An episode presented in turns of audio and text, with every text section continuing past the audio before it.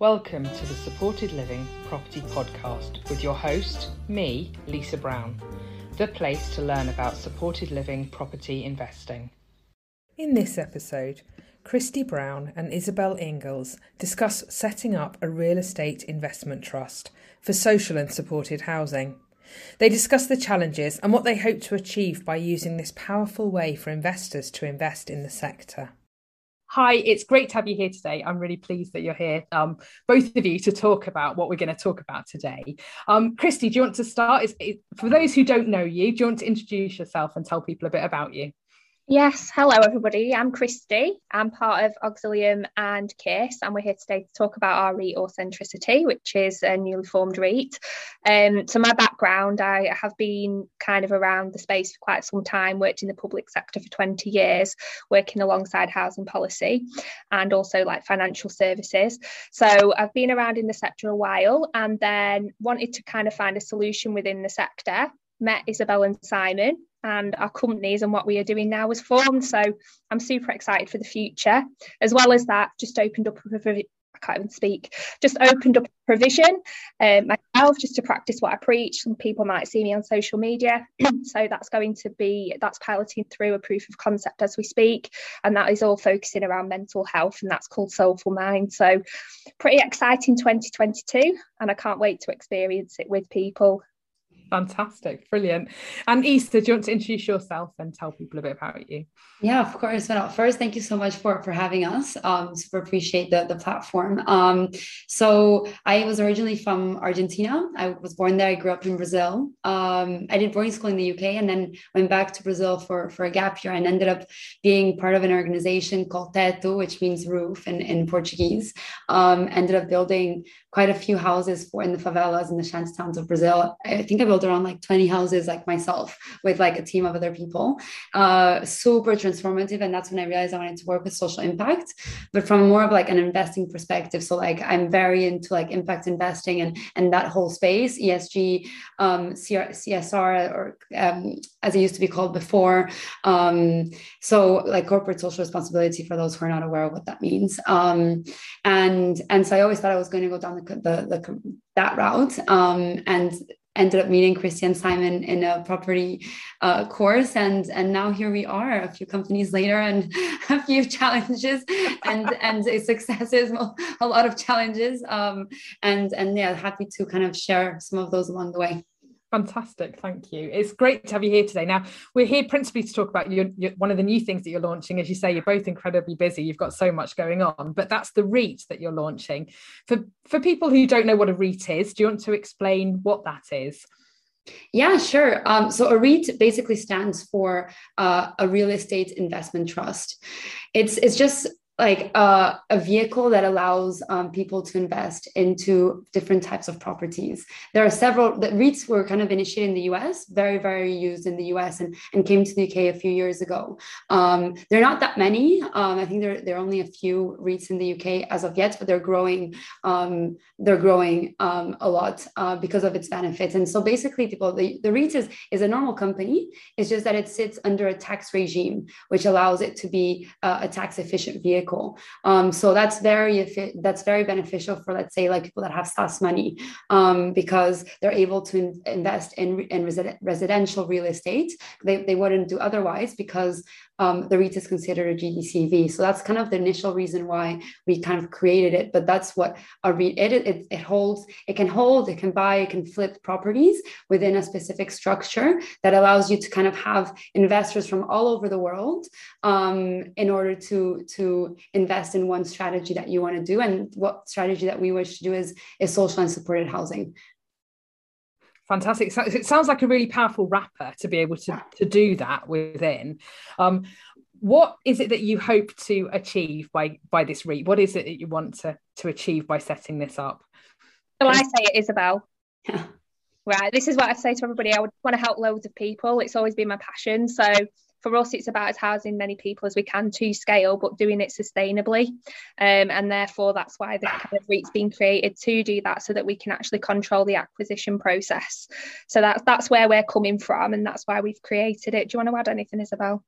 Yeah, so I think one of one of um, like it, it's nice to develop the so the companies that we that we created KISS and Auxilium allow us to bring in more investors into the space. So KISS is a sourcing company that um, sources properties to individuals that like the the you know the, so, the social and supported housing space and want to have properties with contracts in the space. And then auxilium brings in those contracts. But unlike a lot of the reits in this space um, the contracts are short contracts. So you know like circle contracts five years three month break clauses six month break clauses. Some contracts are two years some contracts are three years.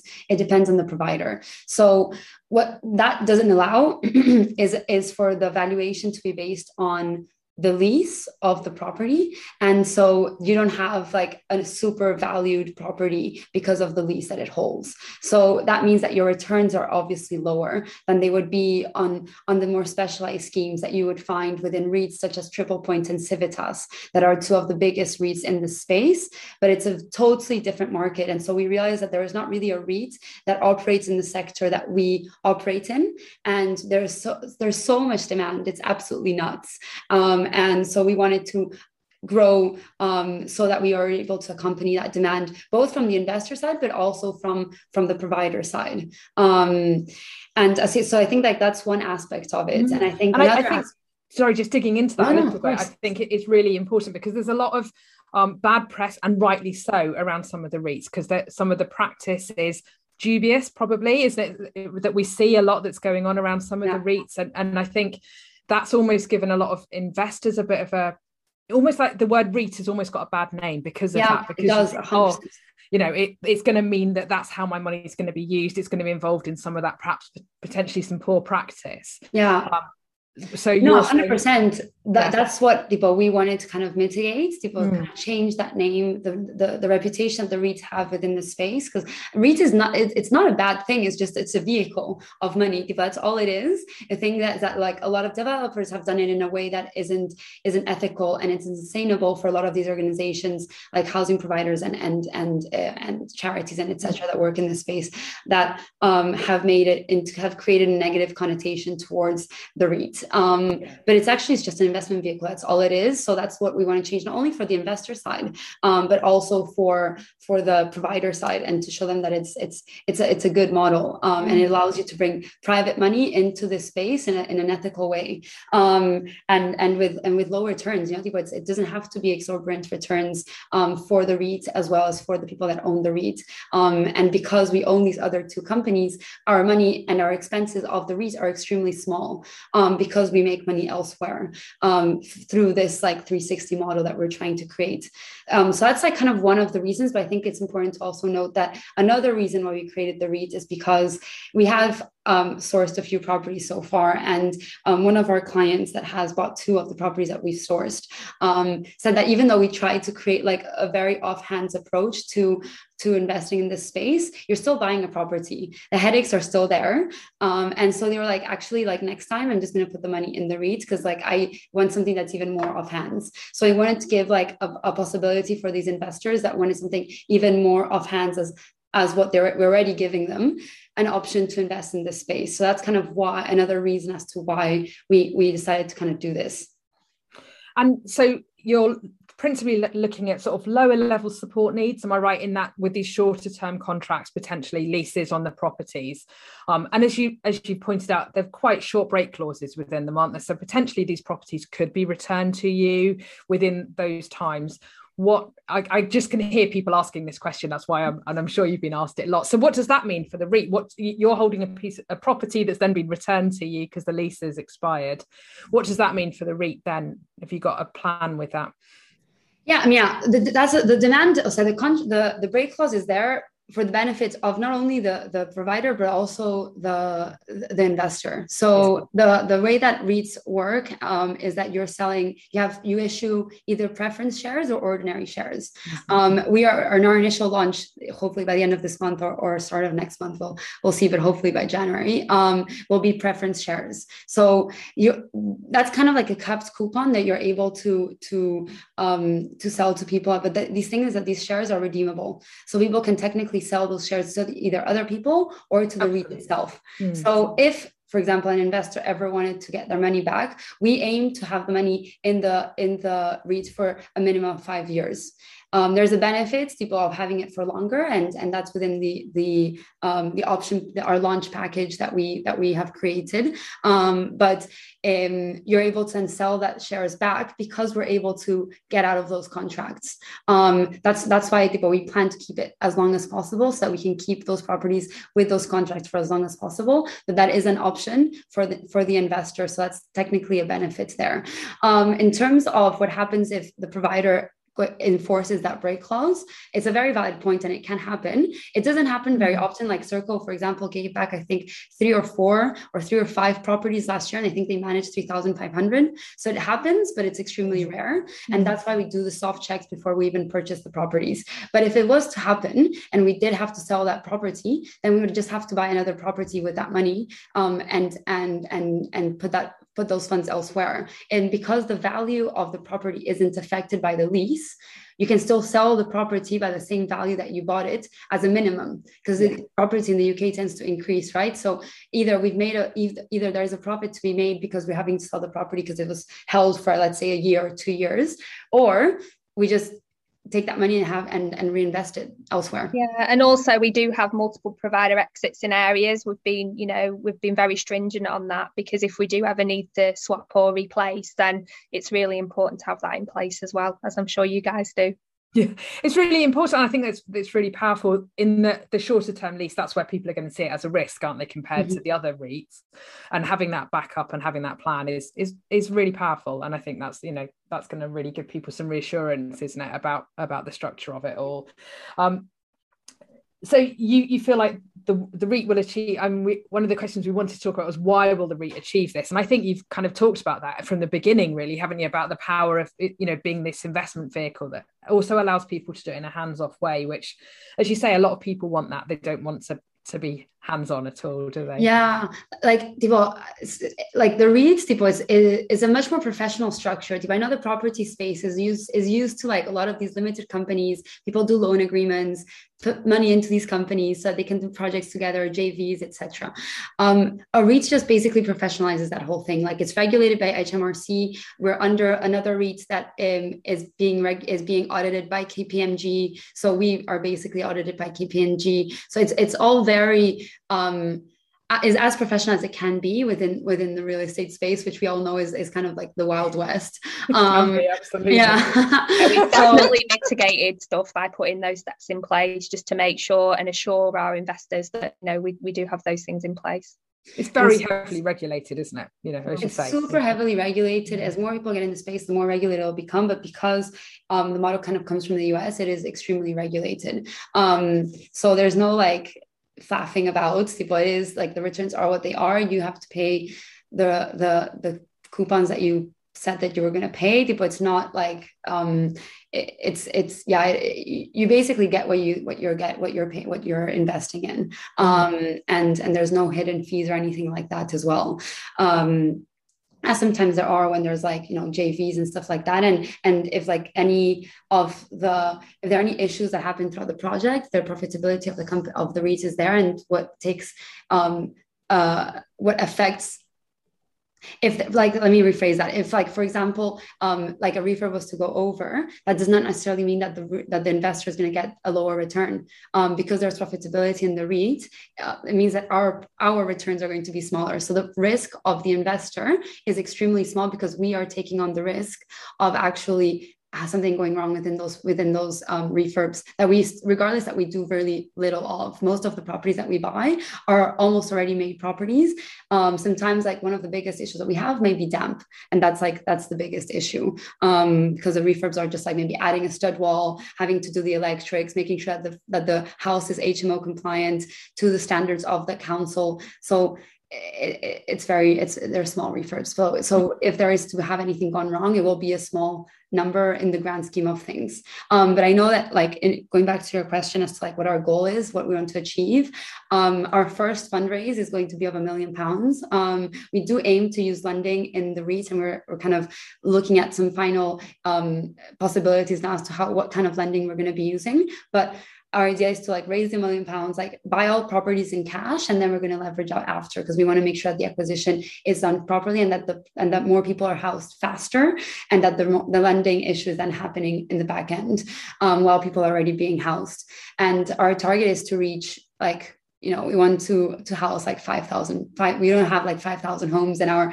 in our names like it's a lot of homes that we want to um, i kind of made a quick calculation before we actually had this call as to how many um, according to the, the, the, equity that we want to raise um, so we'll see if we get there hopefully but first we need to do the launch first we need to fundraise the the the, the initial for the initial portion. concept as i like to call it because that's what yeah. it you know the first one's your proof of concept and then you move on yeah, completely. It's really exciting. You know, it sounds really exciting. I can imagine there's been an awful lot of challenge to get to this point. I can imagine it's been a long journey of learning to get here. How have you found that? What how what's your experience of that been so far? Um, shall I, Kristy, or shall you? They're both grinning at each other, trying to work out who's going to answer this one. I'll check in, Isabel. You can start. Okay. Um, yeah, the challenge is like it's it's in it's in the three companies. Like initially like last year this is why i kind of come from an investor side. So initially last year before just as i was meeting simon and kristy i actually wanted to open open a REIT. I wanted to open some kind of fund to be able to do exactly this. Um, mm-hmm. but it was extremely expensive and i just didn't really know how i didn't want to invest the money into the fund. I wanted to invest the money into the properties. So that's kind of where um, i kind of come from.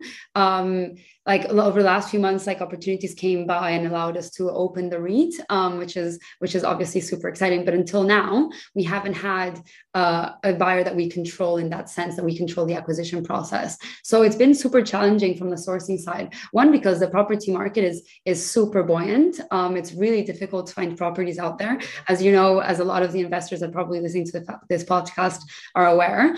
Um, extremely, extremely, extremely difficult. Um, like they go within days, you know. So um, not only finding the properties that actually like the numbers work but then that the providers will accept and are that are good because a, a lot of people think that that um, properties that are cheap are going to be good for social housing and that's usually never the case because mm-hmm. of high cr- crime rates and, um, and like antisocial behavior and um, and saturation.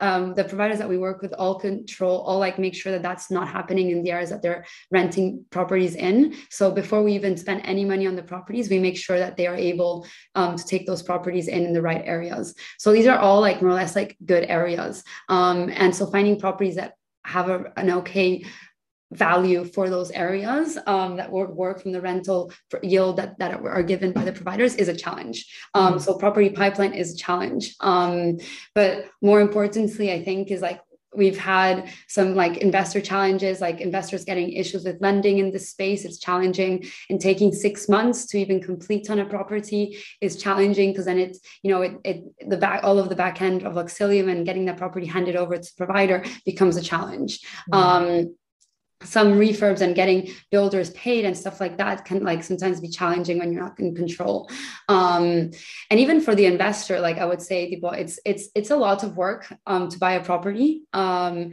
and investors like do come like with us to avoid a lot of the challenges that they that they face mm-hmm. from from even the sourcing side um, not even like even f- from our perspective and, and the buy and the and the properties that they are trying to buy and so even because we know the property we understand this the, the cycle the supply chain of, of this process because we're in it it's easier for us to kind of make it happen quicker and make faster decisions because we understand it and we're the ones controlling it. It's difficult for an investor who's like say in Dubai or Abu Dhabi or Australia to kind of like have a feel as to what's happening. So there's a lot of uncertainty that needs to be constantly um, kind of managed from from our perspective regarding regarding that side. Um, from the provider side, I'll let Kristy kind of talk to it, but like there's so many challenges re- regarding finding the right ones and and and making sure that they are doing things properly. So I'll let kind of Kristy talk a little bit about that. So you know this, Lisa, because you talk to providers as well, but it is actually finding the right ones and signing them off and making sure they pass your due diligence. So for every, I'd say for every 20 providers I speak to, I probably sign one off um, just because you know when you start to open up um, and, and and talk to them about their you know their processes their systems how they operate what they do how they're funded um, things are flagged unfortunately and therefore it you know it's all about protecting both them and the investor and making sure that we can kind of work with them going forward. But we are very blessed. We have some great providers on our books. Um, I think I've spoken about this a lot on social media. You don't actually need that many providers you know to to cover nationally um so we've been really really kind of blessed in that in that way as well um but yeah just from a provider perspective just keep chatting to them i'm really looking how they come to me um and yeah just kind of onboarding them and, and making sure they're okay and doing the ongoing due diligence because things do happen on the way and then thinking of, of ways to kind of creatively help them. So yeah so it's definitely a challenge respect but i do love what i do and i love helping them. So so yeah even new ones new ones often come to me and i help them kind of get to where they need to be to be able to grow. So so yeah love it Fantastic. So, really exciting plans, lots of growth plans. And the actual launch is happening when? So, sorry, Kristy, go for it. No, you go. okay. Um, so we're supposed to be launching at the end of Jan. Um, a lot of paperwork is being done in the background. So we're just like trying to make sure that's when it's going to happen. Um, we just need to make sure that it's that everything is ticked off and everything is correct but that's our our objective. So it, it launches um supposedly in the end of jan and it's going to be a two month fundraise. Um so it gives people like kind of time it gives us time to fundraise the money. Once we reach like 400k we then are able to like start spending that money. But if we don't reach 400k then we have to give back the money.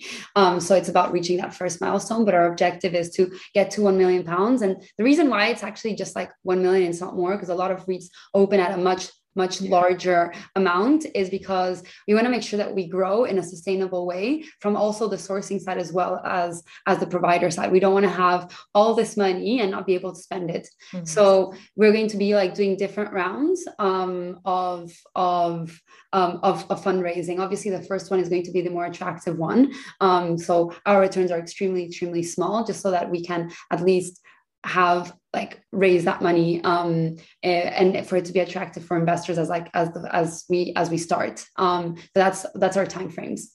Hopefully so we'll, we'll put in the show notes how people can contact you guys if people want to find out more about it and find out you know how to, to reach out to you guys if it's something that interests people.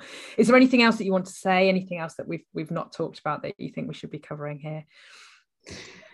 I don't think um, so. Yeah no, no. Um, like again, like I wanted to thank you so much for having us and to giving us the platform to kind of talk about it. This month is going to be very intense. I have like a call about the REIT in like two hours, so it's going to be REIT, REIT, REIT all month long. And I feel like for the next three months is going to be like that. Um, but oh, and hopefully uh, that you know it, it, allows a lot of people that need it to to be housed um in a in an appropriate way. So hopefully, hopefully we make it happen. Um, but thank you so much for for you know giving us the platform to speak. Yeah, I really appreciate it. it. Thanks. no, it's great to talk to you both. Thank you. Thanks very much, guys. Um, take care.